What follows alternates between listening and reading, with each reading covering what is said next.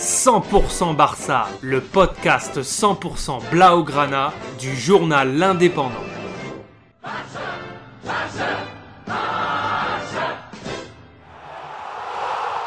100% Barça, un Podcast.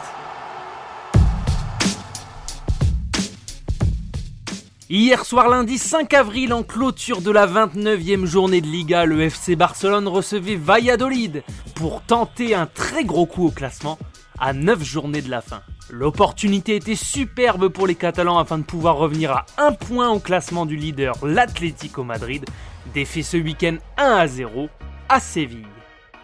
Des Blaugrana qui n'ont plus perdu face aux Castillans de Valladolid depuis 2014.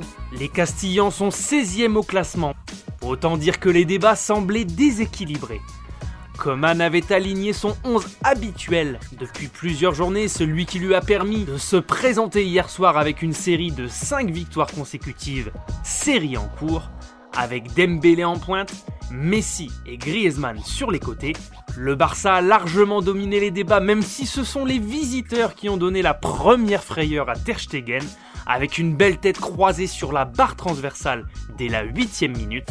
La domination catalane peine à se concrétiser en première mi-temps et les Blaugrana s'en remettent à une frappe de Pedri dans les arrêts de jeu qui vient mourir sur le poteau de Jordi Massip, le capitaine et gardien de Valladolid. 61e minute, on réclame une main de Jordi Alba dans la surface du Barça. Une main tout à fait nette, mais ce n'est pas sifflé par Santiago Gemelatre, qui sort même le carton rouge à 12 minutes de la fin, lorsque Plano et Bruno prennent Dembélé en sandwich. Le numéro 10 Castillan est expulsé et son équipe terminera en infériorité numérique.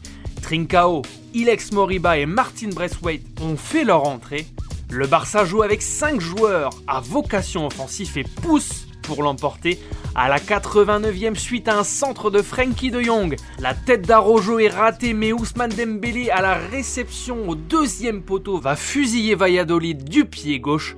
Dembélé le sauveur. Dembélé libère le Barça d'une reprise de volée prise légèrement sur le tibia mais qui ne laisse aucune chance à Massip.